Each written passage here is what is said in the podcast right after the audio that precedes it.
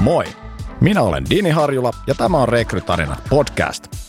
Jos olet rekrytoimassa tai työnhaku on ajankohtaista, tästä podcastista saat vinkkejä, ideoita ja vertaiskokemuksia. Rekrytarinat mahdollistaa Eila Kaisla. Tervetuloa kuuntelemaan. Hei, Mehiläinen, meidän Rekrytarinat podcastin vieraana, Anu Kolari, Elina Pirinen, tervetuloa. Ja alkuun totta kai pienet esittelyt, ketä olette ja mistä tulette, niin Anu, ole hyvä. Mitä teet ja mikä on vastuualue?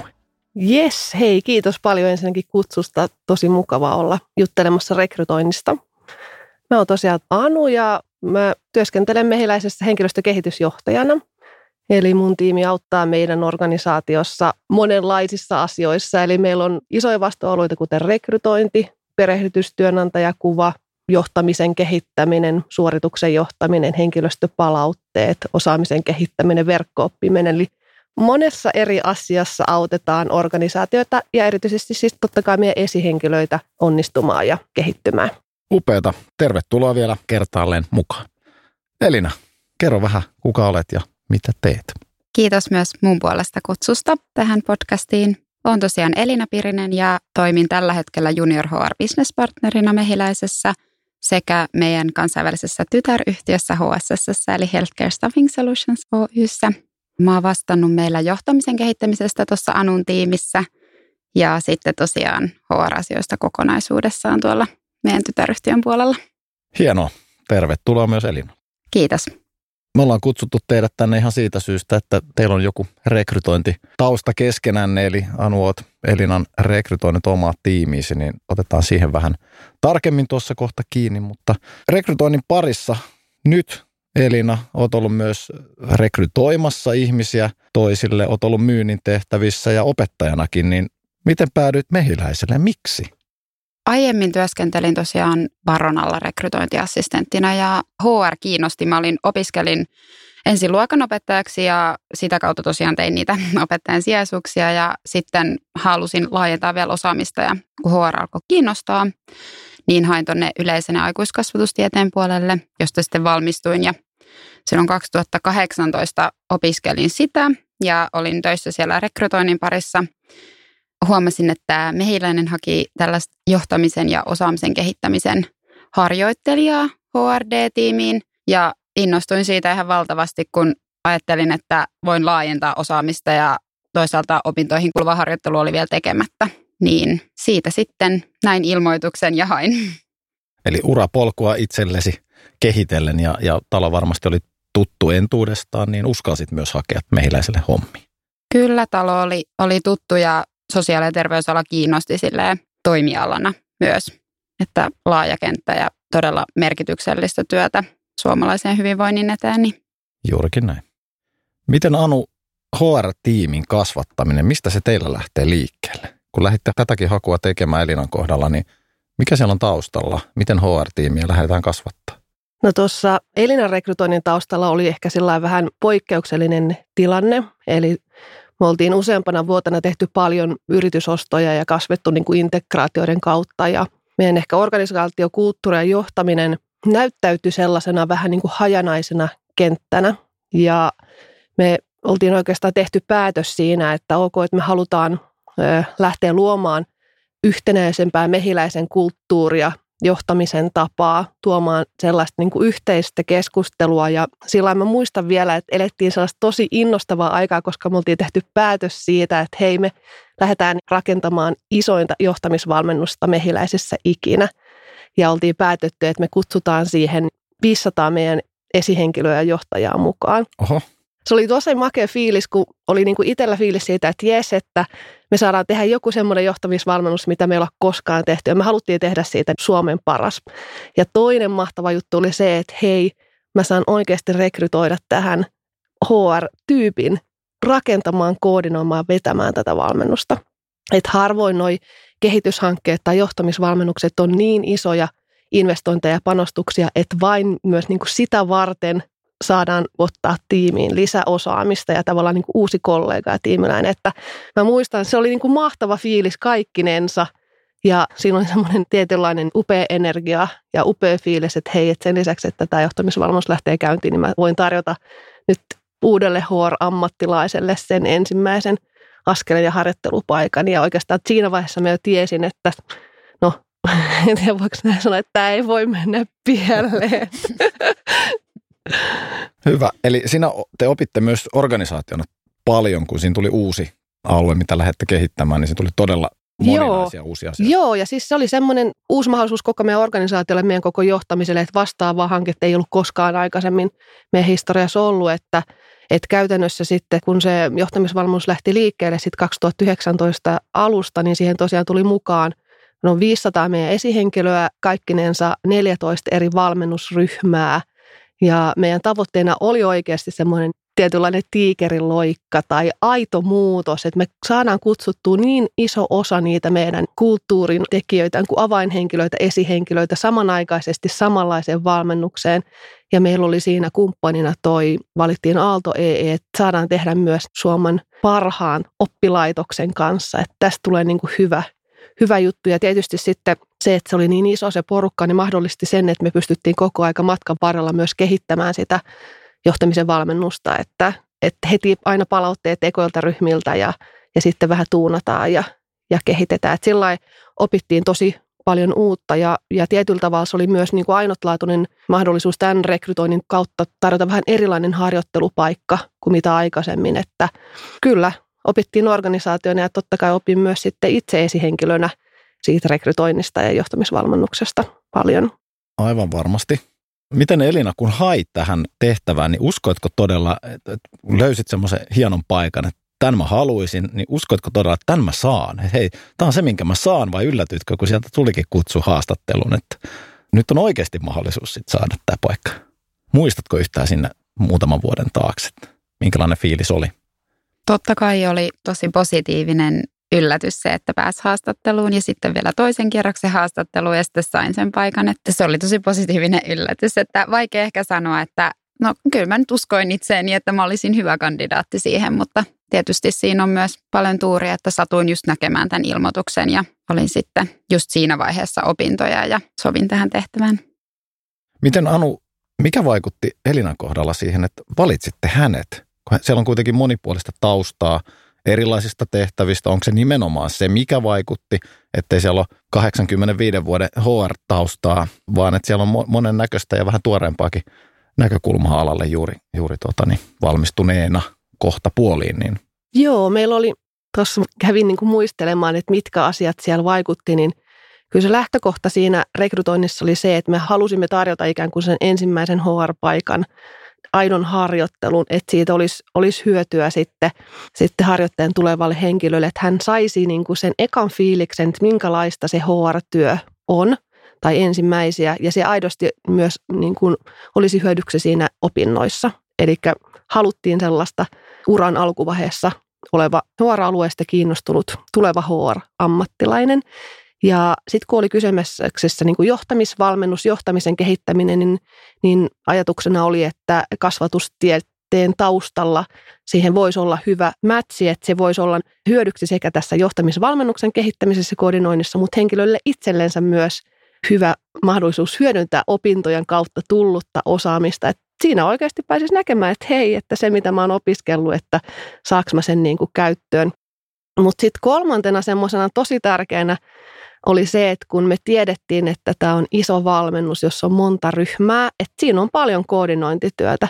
Pitää huolehtia siitä, että, että suunnitelma etenee, ryhmät saa ajoissa tiedon, milloin on valmennukset, kommunikointi sujunille ryhmille, niin halusin, että siihen tulee henkilö, joka oikeasti myös nauttii sellaista käytännön koordinoinnista ne narut pysyy käsissä. Ja mä muistan sieltä haastattelusta vielä sen, että – miten Elina kertoi sitä, että miten hän aikaisemmassa tehtävässänsä oli koordinoinut satojen kesätyöntekijöiden hakua, tehnyt tavallaan sen tietynlaisen sivuston, mitä kautta ottaa yhteyttä. Ja oikeasti sitten asiakasyritykselle satoja kesätyöntekijöitä koordinoinut ja huolehtinut, että he aloittaa, niin mä muistan, että mä ajattelin, että ok, että jos sä ton oot pystynyt tekemään, niin sä varmasti myös onnistut tässä koulutuksen koordinoinnissa. Ja kyllä siinä haastattelussa myös välittyi semmoinen fiilis siitä, että se on myös sellainen työ, mistä – Eli ne niin kuin nauttii, että jotenkin mä ajattelen näissä rekrytoinneissa ja harjoittelussa, että mikä on tosi tärkeää, että se henkilön ikään kuin se oma potentiaali ja kaikki ne voimavarat, mitä hänellä on, että ne pääsisi parhaalla mahdollisella tavalla käyttöön ja kukoistamaan. Että, että tietysti kaikissa on tehtävissä on vähän sellaista, että ok, toi nyt ei ole ihan just sitä, mä kaikista eniten haluaisin tehdä, mutta jos me etukäteen vaikka tiedettiin, että tämä tehtävä tulee sisältämään tosi paljon myös siihen sitä koordinointityötä – ja sellaista lankojen käsissä pitämistä, niin silloin se henkilö myös pitää tykätä siitä, koska muutenhan se ei ole, se harjoittelu ei ole mielenkiintoinen ja antoisa. Niin ja Elina, sinulla ilmeisesti oli aika tuorekseltaan kuitenkin muistissa nämä koordinoinnit ja isojen henkilömassojen liikuttamiset ja operoinnit, niin sekin varmaan vaikutti. Näkyykö tämä, kun Hanu sanoi, että sieltä tuli tämä pointti esille, että olit useita satoja ihmisiä tottunut koordinoimaan, niin huomasitko, että nyt syttyi tuolla päässä wow-efekti? Tuliko se ilmi missään vaiheessa aiemmin? No ei itse asiassa tullut, että me puhuttiin Anun kanssa tällä viikolla tästä ja kuulin tämän ekan kerran nyt kolmen vuoden jälkeen, että se oli ollut se tekijä, yksi tekijä, miksi mut oli valittu. Ja tietysti kiva kuulla, että hakijan näkökulmasta jotenkin itse ajattelen, että sellaiset konkreettiset esimerkit, että millainen olen, niin on tosi hyviä. Ja olin tosiaan silloin keväällä tätä kesärekrytointikampanjaa koordinoinut siellä aiemmassa työpaikassani. Sitten kun loppukesästä kautta alkusyksystä oli tämä harjoittelijarekrytointi, niin oli helppo kertoa sitten siinä, että mitä oli tehnyt aiemmassa työpaikassa. Eli konkreettia työtehtävästä, niin toi sulle uuden työtehtävän sitten kuitenkin, että hmm. erittäin hieno. Mehiläinen iso talo, joka näkyy hyvin, hyvin paljon joka paikassa, niin Jännittikö missään vaiheessa, kun on iso yritys ja, ja oliko siellä useampia henkilöitä haastattelemassa, jännittikö sinua missään vaiheessa näitä haastattelukierroksia? Totta kai mua jännitti. Kyllä mun mielestä haastattelutilanne on aina tosi jännittävä, mutta sellaisella innostavalla tavalla. Ja koen, että mehiläisessä ne haastattelijat sai olon tuntemaan sille turvalliseksi, että oli kyllä tosi onnistuneita haastattelukokemuksia. Että kaksi kierrosta oli haastattelua. Ensin mua haastatteli kaksi mun tulevaa kollegaa meidän tiimistä ja sitten toisella kierroksella oli sitten Anu haastattelijana. Eli yleisesti ottaenhan menee niin, että ehkä tiimi tulee sitten rekrytoivan esimiehen, esihenkilön jälkeen, niin te olitte kääntänyt sen toisinpäin. Miten Anu päädyitte näin päin toimimaan, että kollegat tapaa ensin kuin, kuin ehkä sitten rekrytoiva esihenkilö?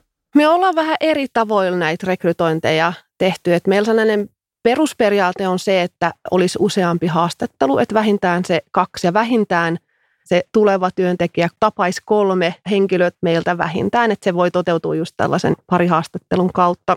Mä en muista, miksi me just nyt tässä sitten päädyttiin, että se olisi näin päin. Me ollaan vähän niin kuin molemmin päin sitä tehty, mutta toi useampi haastattelu on mun mielestä sillä tavalla hyvä tapa tulla tutuksi ja puolin ja toisin niin kuin tunnustella just sitä, että hakijan näkökulmasta, että olisiko tämä organisaatio työtehtävä sellainen, joka olisi mulle hyvä ja sopiva. Ja, ja sitten se mahdollistaa myös sen, että jos ei nyt heti vaikka ekassa haastattelussa tule mieleen kaikki ne kyssärit, mitä haluaisi kysyä, niin se toinen haastattelu, niin siinä on mahdollisuus sitten tehdä kysymyksiä ja, ja tarkennuksia. Ja, ja sitten toisaalta sitten taas organisaation näkökulmasta niin useampi tuleva kollega tai tiimiläinen tapaa kandidaatteja ja myös siinä saadaan sitten ehkä sellaista monipuolisempaa näkökulmaa ja palautetta. Että kyllähän se yhteinen tavoite on se, että se avoin tehtävä ja sitten se hakija tai kandidaatti, joka siihen tulee, että he sopisivat mahdollisimman hyvin, mätsäisi toisiinsa ja toisaalta taas sitten, että organisaatio ja tiimi olisi sellainen, missä uusi työntekijä viihtyisi ja kokisi, että hän voi siinä toimia ja vähän kuin puhjata kukkaa tietyllä tavalla. Kyllä, kyllä.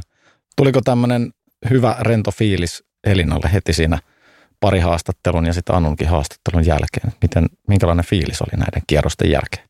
Tuli tosi hyvä ja rento fiilis, että kuten sanoin tuossa, niin haastattelijat onnistu luomaan aika sellaisen turvallisen ympäristön, missä uskalsi kysyä ja kaikki oli mun mielestä aika avoimia ja omia itseään. Eli kyllä, oli kyllä tosi hyvät haastattelut. Miten sitten se päätös siitä, että paikka on teidän, niin miten se Anulta tuli Elinalle? Miten Elina sait tämän tiedon, että sait paikan? Anu soitti mulle yksi iltapäivä iloisen puhelun, että nyt sut olisi valittu ja, ja olin tietysti ihan todella otettu ja iloinen. Ja Annoitko sen näkyä siinä puhelussa heti, että pysty tuulettamaan?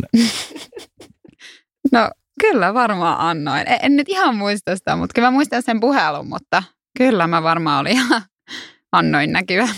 Miten Anu muistelee tätä puhelua, minkä teit Elinalle, kun kerroit, että Elina saa paikan? Mulla on sellainen tapa, että mä aina soitan kaikille, ketä on haastatellut, tai ainakin pyrin soittamaan, että haluan – totta kai se on ihana puhelu soittaa sille tyypille, joka on tullut valituksi, että hei jes, että me haluttaisiin, että sä tuut meille töihin, että meidän kollegaksi ja tiimiläiseksi. Ja kyllähän, kyllähän Elinan äänestä kuulee ja olemuksesta kuulee, että, että kun hän on iloinen ja myös siinä puhelussa. Mutta on tosi tärkeää mun mielestä myös sit soittaa niille kandidaateille, jotka ei ole tullut valituiksi, koska useinkaan ei ole kyse siitä, että he olisi ollut jollakin tavalla niin kuin huonompia – tai että heidän se potentiaali tai osaaminen, taito ei olisi riittänyt siihen tehtävään, vaan sitten on ehkä painotettu jotakin tiettyä asiaa tai juttua ja sitten tämä toinen kandidaatti on vaan siitä näkökulmasta ollut, ollut vahvempi. Et sillä tavalla mä ajattelen, että haluan hakijoiden, myös niiden, jotka ei tullut valituksi, niin vahvistaa ja antaa heille palautetta sitä, että mitkä on ollut sellaisia asioita, joita me on arvostettu tai sitten jos he pyytää palautetta, että mitä olisi voinut tehdä toisin, niin, niin jos on vaan jotain sellaista, niin sen palautteen myös mielellä niin avoimesti sit antaa. Niin tarkoitushan on löytää se mahdollisimman sopiva henkilö siihen kyseiseen. Kyllä, tehtävään. kyllä. Ja useinhan se tilanne on se, että itse asiassa aika moni niistä hakijoista voisi olla siihen tehtävään kyllä. hyvinkin sopiva. Että sitten vaan, sit kun on kuitenkin vain se yksi paikka, mitä voi tarjota, niin se valinta on sitten kuitenkin tehtävä. Miten helppo se oli tehdä se päätös? Teille varmasti oli tosiaan muitakin hyviä Elinan kaltaisia hakijoita, niin miten helppo oli tehdä se viimeinen päätös? Mun mielestä tässä se oli kyllä kohtalaisen helppo, että, että aina, aina ei ole. Että yleensä sitten, kun on useampi haastattelija, niin keskustelujen kautta käydään sitten yleensä läpi, että minkälainen vaikutelma on syntynyt keskusteluista ja miten kukin näkee, että mikä olisi se paras kandidaatti kenenkin näkökulmasta. Ja sitten ehkä esihenkilönä mä ajattelen, että mun näkökulma on myös sitten ehkä se, että kuka sopisi parhaiten siihen tiimiin. Ja tietyllä tavalla tavoitteena on myös sit se, että tiimi ei olisi ihan samankaltainen, vaan että meillä olisi erilaisia, vähän niin kuin eri-ikäisiä, eri taustoilta tulevia, joiden osaaminen, kokemus ja kaiken kaikkinen olamisen tapa täydentäisivät hyvin toisiansa – ja ehkä sitten tiettyjen kysymysten kautta niin herätellä ehkä sellaisia näkökulmia, että hei, jos katsotaan tästä näkökulmasta, niin kuka voisi olla meille se sopiminen, jos katsotaan tästä näkökulmasta. Että kyllä, kyllä yleensä sitten keskustelujen kautta kuitenkin löytyy se. Mutta mä muistelisin, että tässä se oli kyllä varsin selvä ja helppo valinta, että Elina, Elina on meille se paras, paras tyyppi. Tuliko Elinalle heti semmoinen fiilis, kun päätös tuli, että tiimiläiset olivat tosiaan helposti lähestyttäviä ja tulet varmasti heidän kanssa toimeen ja pystyt myös itse tuomaan lisää tähän taloon. Kyllä tuli, että kaikista kolmesta henkilöstä oli tullut tosi positiivinen vaikutelma ja siinä vaiheessa, kun puhelu tuli, niin tietysti jäi vaan innolla odottamaan, että milloin, milloin työstä alkaa ja milloin pääsee ensimmäistä päivää toimistolle ja tiimiin ja tekemään näitä töitä. Hyvä juttu. Kun mennään siihen hakemukseen, minkä huomasit sitten aikoinaan, niin Oliko siellä joku asia, mikä kiinnitti sun huomion tai mikä yleisesti ottaa niin kuin hakemuksissa, niin mihin kiinnität huomiota? No tässä kyseisessä haussa varmaan kiinnitti huomiota se monipuolisuus ja nimenomaan se, että pääsee laajentamaan sitä omaa osaamista, kun olin tosiaan sitä rekrytointia ja työnantajakuvatyötä tehnyt, mutta en ollut tätä osaamisen kehittämistyötä lainkaan, niin se mahdollisuus kiinnitti siinä huomioon ja totta kai myös yritys. Mm, mikä sitten niin kuin yleisesti ehkä kiinnittää huomiota just on se monipuolisuus ja sellainen.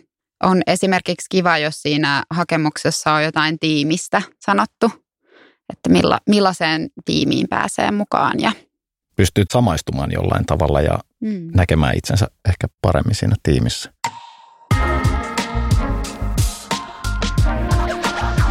Mitä Anu, kun lähdette tekemään hakemuksia tai uutta henkilöä etsimään, niin saako hakemuksissa olla hauskaa? Onko siinä huumoria mukana vai pitääkö se mennä tietyn kaavan mukaan? Miten te koette sen asian yleensä? Totta kai siinä ilmoitus voi olla hauska ja sehän on aika tiivis kuvaus siitä tehtävästä tiimistä.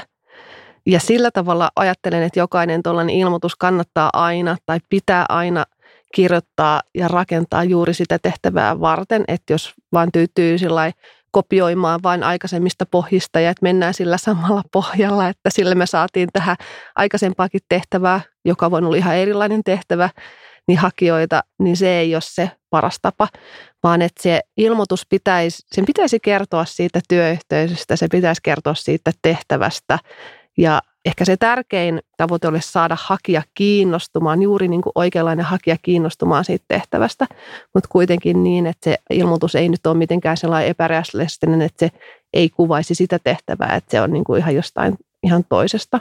Mutta ehkä enemmän ollaan kyllä menossa siihen suuntaan, että sen sijaan, että luetellaan kauheasti vaatimuksia, mitä hakijoilta edellytetään tai pitkiä listoja, niin ehkä enemmän nykyisin vähän enemmän hauskotellaankin ja kirjoitetaankin sitten sellaisella vähän niin kuin tuttavallisemmalla tai ystävällisemmällä tavalla, että hei sinä siellä, että pysähdy hetkeksi tämän ilmoituksen ääreen ja katsopa mitä me voitaisiin sulle tarjota ja jos kiinnostuit, niin on meihin yhteydessä, että tämä voisi ollakin sun tuleva työpaikka. Kyllä. Mitä mieltä Elina on? Miten paljon omaan hakemukseen uskaltaa huumoria laittaa tai rennompaa otetta tänä päivänä? Työnhakijan näkökulmasta. Työnhakijan näkökulmasta, kyllä. Kyllä mun mielestä oma persoona saa näkyä Kyllä on varmasti paljon kivempi lukea sellaisia hakemuksia, missä näkyy, että minkälainen ihminen siellä kirjoittamisen takana on, kun että olisi sellainen hyvin geneerinen, olen iloinen ja aurinkoinen persoona-hakemus. Kyllä. Ehdottomasti persoonaa ja sellaista. Käytättekö muuten omassa CVssä, niin jos ihan yleisesti mietitään, niin värejä tai kuvia tai muuta vai onko se perinteinen mustavalkoinen Wordista PDF-muotoon? Mä en ole ihan hirveän pitkä aikaa CVtä tehnytkään. Mä oon ollut mehiläisessä niin, niin kauan, mutta... Tota, Kiinnittääkö se huomioon taas? Ilman muuta, siis värejä ja, ja kuvia. Ja tuossa, kun mä mietin just sitten niin kuin hakemusta, että mikä kiinnittää huomioon, niin ehkä siinäkin just se, että se hakemus on kirjoitettu siihen tehtävään. Ja, ja siinä on, on jotain sitä omaa persoonaa, kuvia, värejä tai yhdessä haussa itse asiassa käytettiin tämmöistä videohaastattelua – niin kyllä siinä pysäytti mut rekrytoijana se, että sen sijaan, että henkilö oli vaikka just vastannut siihen kyseiseen kysymykseen, niin hän olikin tehnyt pienen videon siitä, siitä niin kuin aiheesta. Eli jäi mieleen huomattavasti helpommin. Joo. Oli heittäytynyt täysillä Joo. siihen Joo, kyllä, kyllä, kyllä.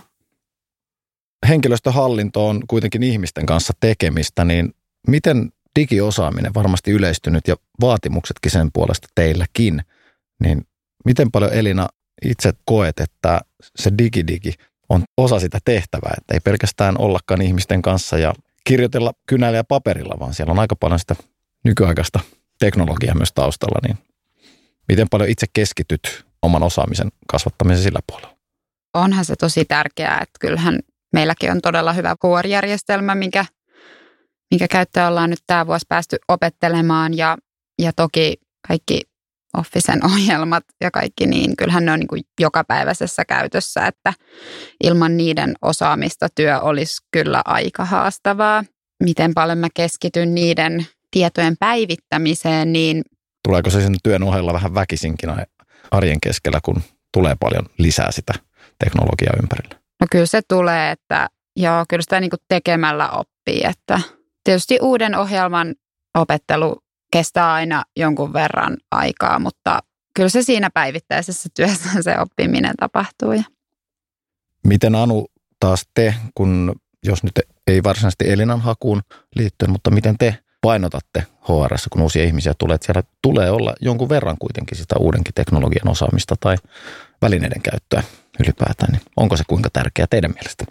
On tosi tärkeä se on yksi syy, minkä takia sitten haussa aika usein me käytetään meidän sähköisiä järjestelmiä ja käytetään videohaastatteluja, niin kyllähän sekin antaa osviittaa siitä, että onnistuuko se vai eikö niin kuin ylipäätänsä onnistu. Että jos ei nyt hakemuksen lähettäminen vaikka onnistu sähköisesti, niin ei se sitten varmaan onnistu muutenkaan, mutta on on tärkeää, että kyllähän tietokone ja puhelin ja kaikki ohjelmat on sitä meidän arkea.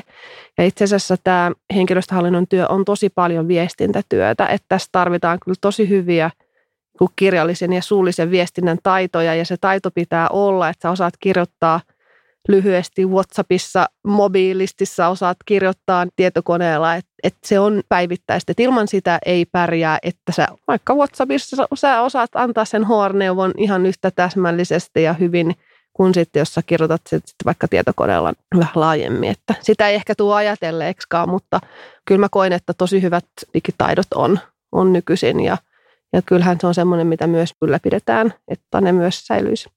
Niin ja tietysti viestinnässä, kun jos tekstiä ihminen saa, niin hän käsittää sen ehkä eri laillakin aina kuin mitä kirjoittaja on tarkoittanut. Niin onko Elinalla, onko tullut tämmöisiä törmäyksiä, että tota, tarkoititkin ihan eri asiaa kuin sitten taas mitä toinen oli lukassut siellä toisessa päässä? Että. No totta kai viestintä on tosi haastavaa just sen takia, kun ihmiset katsoo aina omien silmällä siellä läpi niitä viestejä. Ja on toki tällaisia tilanteita tullut, että toinen onkin tarkoittanut ihan, mitä mä oon ymmärtänyt eri lailla ja toisinpäin sitten. Mutta niitä sitten aina yrittää mahdollisimman hyvin kommunikoida ja viestiä mahdollisimman selkeästi. Ja sitten jos tulee väärinymmärryksiä, niin sitten selvitetään ja ei kai siinä. Niin ja yleisesti ottaen eihän ne välttämättä kovin vakavia väärinymmärryksiä ole, mutta tota, kun luetaan viestejä juuri niin kuin sanoit, niin omien silmälasien läpi, niin se on aina vähän erilainen lukijan kuin kirjoittajan mielestä. Miten Anu, olet ollut kuitenkin mehiläisellä reippaan 15 vuotta, niin miten HR-tehtävät on muuttunut tässä välissä? No tosi paljon, eli silloin kun aloitin mehiläisessä henkilöstökehityspäällikkönä vuonna 2006, niin meillähän oli, henkilöstömäärä oli noin tuhat ja esihenkilöitä oli semmoinen 80, niin kyllähän mä tosi hyvin heidät kaikki tunsin ja jos miettii niin kuin sitä henkilöstön kehittämispuolta ja vaikka henkilöstötutkimuksia, niin kiersin silloin työpsykologin kanssa kaikki meidän lääkärikeskukset ja kävimme purkamassa henkilöstötutkimuksen tulokset yhdessä siellä esihenkilöiden ja tiimien kanssa. No tänä päivänä meillä on 22 000 työntekijää ja esihenkilöitä sellainen 8900 ja henkilöstötutkimuksen tulokset tulee tässä marraskuussa ja niitä tiimejä, joissa raportoidaan, on tuhansia. Eli tänä päivänä, miten me on organisoiduttu, niin HR, meillä on liiketoiminnassa HR Business Partnerit, jotka tukee esihenkilöitä siinä, siinä purussa. Meillä on hyvät purkuohjeet ja klinikat ja valmennukset heille, eli se HR-työn ydin on säilynyt siinä, että se meidän tärkein tehtävä on auttaa esihenkilöitä kasvamaan ja onnistumaan ja esimerkiksi huolehtia siitä, että, vaikka jos miettii henkilöstötutkimuksesta, että henkilöstön ääni tulee kuuluville, tulokset käydään yhdessä henkilöstön läpi ja niitä hyödynnetään toiminnan kehittämisessä, mutta se tapa, jolla me se tehdään HR-tuen kautta on ihan erilainen. Eli aikaisemmin se oli lähitukea jokaiselle esihenkilölle, koska organisaatio oli pieni ja tänä päivänä se tapahtuu sitten toisella tavalla. Että sillä tavalla HR-prosessit ja toimintatavat ja järjestelmät on tässä 15 vuoden aikana muuttunut tosi paljon. Eli sitä toimintaa täytyy tänä päivänä katsoa niin kuin ison konsernin ja organisaation läpi, mutta ehkä se ydin, mitä me halutaan saada aikaiseksi, niin siellä on edelleen niitä samoja asioita. Ja totta kai meidän HR, HR-tiimikin on kasvanut. Silloinhan meitä oli kolme ja nyt meitä on sitten 60 Eli nyt kun tuloksia puretaan, niin te ette lähde bussilasteittain pitkin poikin Suomea ajelemaan ja Henkko ei, purkamaan. Näin. Ei lähdetä purkamaan, mutta tokihan me ollaan sillä saatavilla, että jos on yksiköitä, jos on hankalia tilanteita tai esihenkilöt kaipaa sparailua tai muuta, niin, niin ollaan niin kuin käytettävissä ja meillä on, meillä on valmennuksia ja klinikoita, että mutta että se tapa on erilainen. Että ei, ei tosiaan pussilla lähetä Vaasaan tai Jyväskylään, mutta tavoitetaan, ollaan kuitenkin he saatavilla sitten. Hyvä. Miten Elina, mit, sulla on muutama rooli jo takana muutamankin vuoden aikana, niin miten oma työ on muuttunut siitä, kun aloitit? No mun työ on muuttunut kyllä paljonkin. Silloin tosiaan aloitin HR-treiniinä ja koordinoin tätä meidän johtamisvalmennusta. Ja siitä sitten HR-koordinaattorina jatkoin sitä ja sitten tuli uusia vastuita, muun muassa oppilaitosyhteistyötä. Ja sitten tosiaan kun perustettiin tämä meidän tytäryhtiö, niin sitten hyppäsin myös sinne mukaan ja työtehtävä on koko ajan laajentunut ja koko ajan päässyt ottaa enemmän vastuuta ja kehittymään sekä itse että sitten kehittämään. Ilmeisesti myös nauttinut tästä kasvupolusta. No todellakin. Kyllä. Kyllä. Elina on ollut nyt muutaman vuoden tiimissä. Anu, miten Elinan vahvuudet on tullut esiin ja miten sä, nyt jos voi kehua, niin Anu saa kehua Elinaa. No, tämä on helppo tehtävä. Että kyllä mä oon todella nauttinut, on saanut työskennellä Elenan kollegana ja esihenkilönä. Että kaikki ne odotukset, mitä siinä treeniin vaiheessa oli, niin ne on kyllä täyttynyt moninkertaisesti. Että kyllä nyt ehkä sellainen niin kuin sinnikkyys ja halu kehittyä, joka näkyy orastavana siellä treeniin haastattelussa, niin kyllä se on, kyllä se on tullut esiin ja kyllä se Elina on niin kuin rohkeasti ja ennakkoluulottomasti lähtenyt rakentamaan tätä omaa HR-polkua ja askelusta sitten eteenpäin. Että on kyllä tosi ylpeä ja, ja arvostan ja on kiitollinen siitä, että ollaan saatu tehdä yhdessä töitä.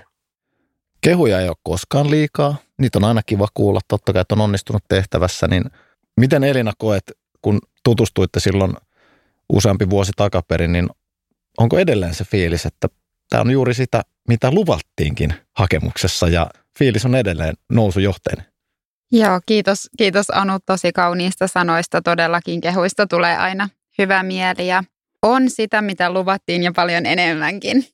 Että kyllä, on kyllä todella päässyt, päässyt kehittämään ja tekemään kaiken moista ja tästä tämä vaan vielä jatkuu eteenpäin sitten.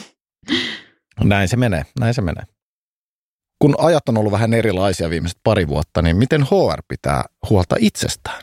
Teidän tehtävä on huolehtia, että kaikilla muilla on hyvä olla ja pystyvät suoriutumaan arjesta ja päivistä ja jopa ylisuoriutumaan, niin miten te pidätte itsestänne huolta ja kuka teistä pitää huolta? Elina, miten pääset arjesta pois ja miten pysyt virkeänä päivästä toiseen, jotta kaikilla muillakin on ympärille hyvä olla?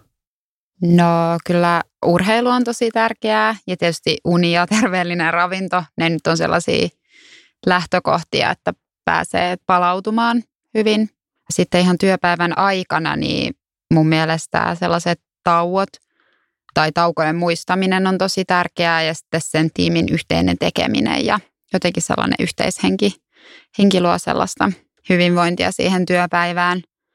Ja sitten meillä on tällainen liikuntakampanja, missä pidetään meille välillä sellaisia liikuntahetkiä työpäivän aikana, niin ne on kyllä ollut tosi sellaisia, mitkä luo sellaista työhyvinvointia ja jaksamista. Muistaako niitä taukoja sitten pitää siellä kirjan keskellä tarpeeksi usein, mitä ainakin omasta kokemuksestani, kun sinne kotitoimistolle istahdin tuossa 2020 alkupuolella, niin se tauko tuli sitten päivän päätteeksi ja hupsista ei sitä, ei sitä oikein tapahtunutkaan sitä lepopäivää ja huono omatunto tuli aina, kun istahdit sohvalle viideksi minuutiksi syömään pikaisesti jotain. Ja miten, miten te koette? Anu, tuliko taukoja pidettyä? No joo, siis me itse asiassa tälle vuodelle omassa tiimissä tuon viime henkilöstötutkimuksen perusteella niin kuin valittiin yhdeksi teemaksi tämä työhyvinvoinnista huolehtiminen ja meillä oli paljonkin erilaisia keskusteluja ja tavoitteita ja toiset onnistuivat ja toiset ei, mutta ehkä yksi oivallus, mitä tiimissä tehtiin ja mitä mä itsekin tein, että mä laitoin toistuvaisvarauksen lounaalle kello 12-13 joka päivä ja siihen päälle ei ole kauheasti tullut varauksia.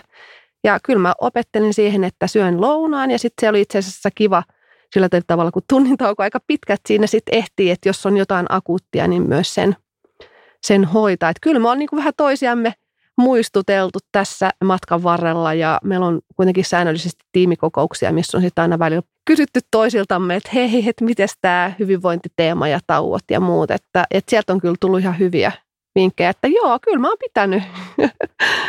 Miten muuten itse rentoudut ja pääset pois arjesta, palaudut seuraavaan päivään? Mä pelaan korista, eli urheilu on tosi, tosi tärkeä ja koripallo on tietysti sillä kiva laikumaan sitä koko elämäni pelannut, niin siellä on mun parhaat ystävät, niin sitten treeneissä tapaa myös heitäkin. Ja kyllä semmoinen niin kuin perus, että jos on tosi tiukkaa, niin perusrytmi, syöminen ja nukkuminen ja urheilu, niin se tuo sellaisen hyvän tasapainon kyllä siinä. Ja sitten mä käyn myös maailmassa graffiteja tuossa Suvilahdessa. Se on toinen Oho. tapa. Ihan luvan kanssa kuitenkin. Joo, ja se on ihan luvallinen hyvä, seinä, hyvä. niin sinne saa käydä maailmassa. Kuulostaa upealta hyvä, että pystytte päästään myös työstä irti.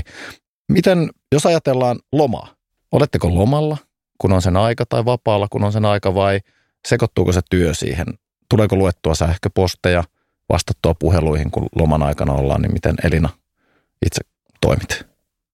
No mä lomailen kyllä ihan silloin, kun lomailen, että en lue silloin työsähköposteja.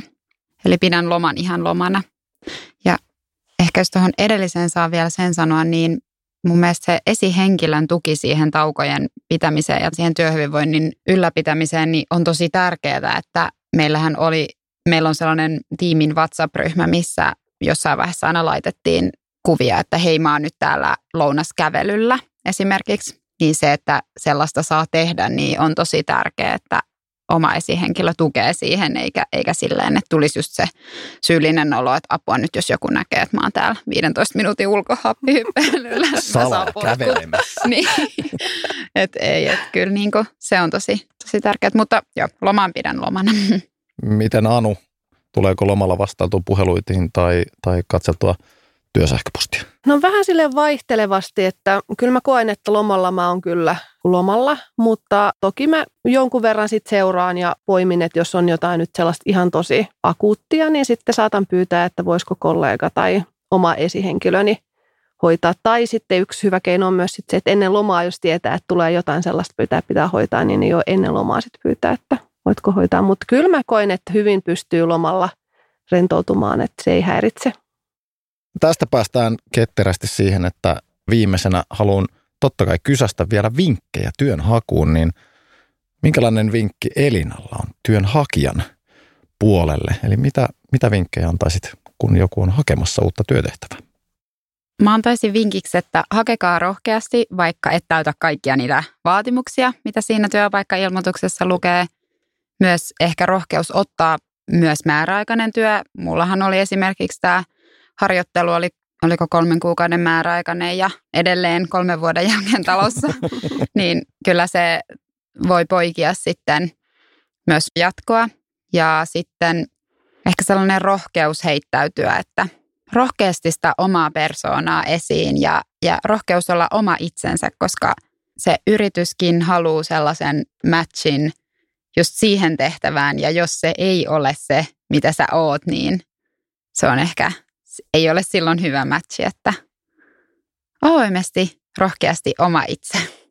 Erittäin hyvä vinkki ja varmasti, että kaikkia tehtäviä kaikki ei voikaan täyttää kaikkia speksejä sieltä roolista, niin hmm. juuri näin, että rohkeasti tarttuu vaan toimeen. Miten Anu työnantajan puolelta vinkit työnhakijoille? Mä voisin antaa ehkä kaksi vinkkiä.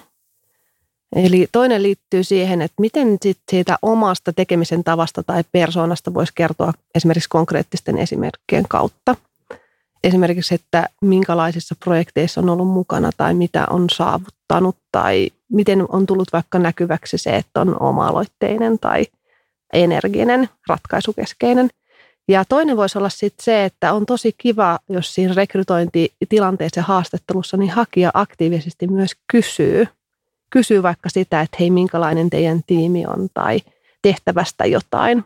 Että se on myös osoitus mun mielestä tällaisesta rohkeudesta ja, ja siitä, että on kiinnostunut, niin rohkaisin kysymään lisää ja sellaiseen vuoropuheluun sitten rekrytoivien tyyppien kanssa. Eli jos mieltä askarruttaa jotain, niin suu auki ja kysymystä Niin, ja vaikka ei askarruttaisikaan, niin mun mielestä kannattaisi aina valmistautua siihen, että on joku kysymys, jonka haluaisi, haluaisi kysyä, koska sitten se – se on myös eri, erilainen tilanne sille rekrytoivalle taholle, että hän ei olekaan vaan se, joka koko aika kysyy, vaan sit, että onko hän myös niin kuin miettinyt ja osaako hän vastata siihen, miten hän reagoi siihen tilanteeseen. Että se ehkä avaa myös sitten rekrytoivan esihenkilön tai tulevan kollegan persoonaa tai tapaa tehdä. Erittäin hyvät vinkit. Kiitoksia molemmille ja kiitoksia vierailusta, että pääsitte tulemaan Rekrytarinat podcastin pariin ja toivottelen teille mukavaa loppupäivää. Kiitos. Oli tosi kiva olla juttelemassa täällä. Joo, kiitos. Kiitos kutsusta ja kivaa loppupäivää myös sinulle. Kiitos, että kuuntelit Rekrytarinat podcastia. Jos etsit työntekijöitä tai uusia töitä, ole meihin yhteydessä, niin autamme varmasti. Meidät löydät osoitteesta eilakaisla.fi. Otathan meidät seurantaan myös somekanavissa, Fasessa ja LinkedInissä Eila Kaisla Instassa Eila Kaisla Oy. Kiitos.